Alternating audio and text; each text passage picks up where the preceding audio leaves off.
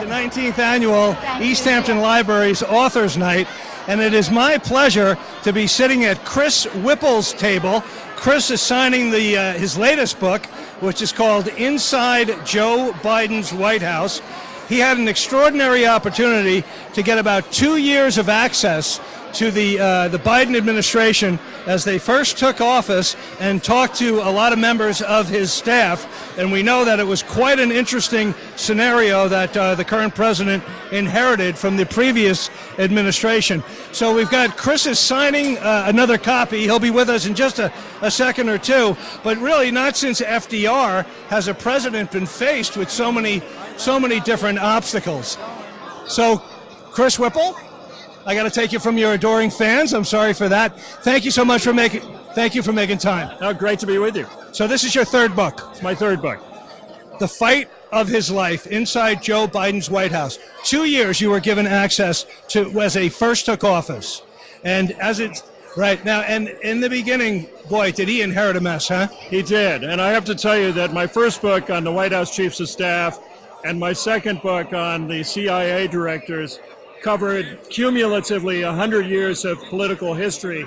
This book covers two, and this was by far the biggest challenge of the three. Because when you're trying to write about a White House in progress, in real time, it's like trying to design an airplane in mid flight. Yeah. And compounding that challenge is the fact that this White House is the most battened down, disciplined, on script White House in recent memory. No they, kidding. they don't like to talk out of school, Right. and, but the good news is that they did for me. I was able to get to almost all of Joe Biden's inner circle, and so I think you get a real fly on the wall account of the last two years. Absolutely. Now, when was it agreed upon, and when did you start to get access after he got in office? How soon? So it really began before he got into office, and uh, you know, it, it began with getting access to the to his then chief of staff Ron Klain, who is a major character and and a really fascinating character in the book. Yeah. So it began really uh, in December of 2020,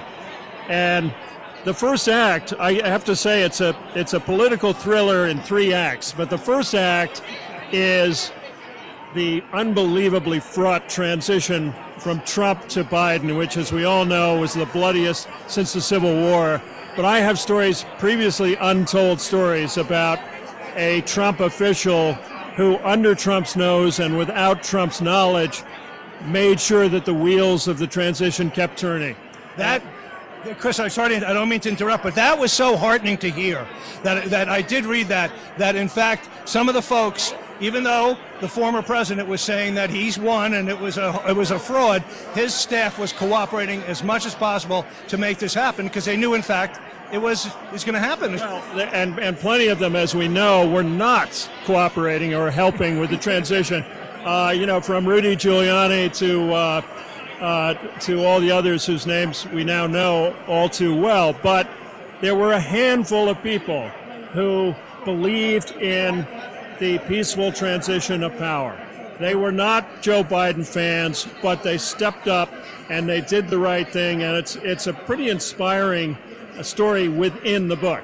Well, that is, I mean, I don't have to tell you, Chris, that is the backbone of what we do a peaceful transfer of power. And, uh, you know, the fact that he was up against that, along with COVID, along with the economy, along with a polarized country that we've never seen like that before.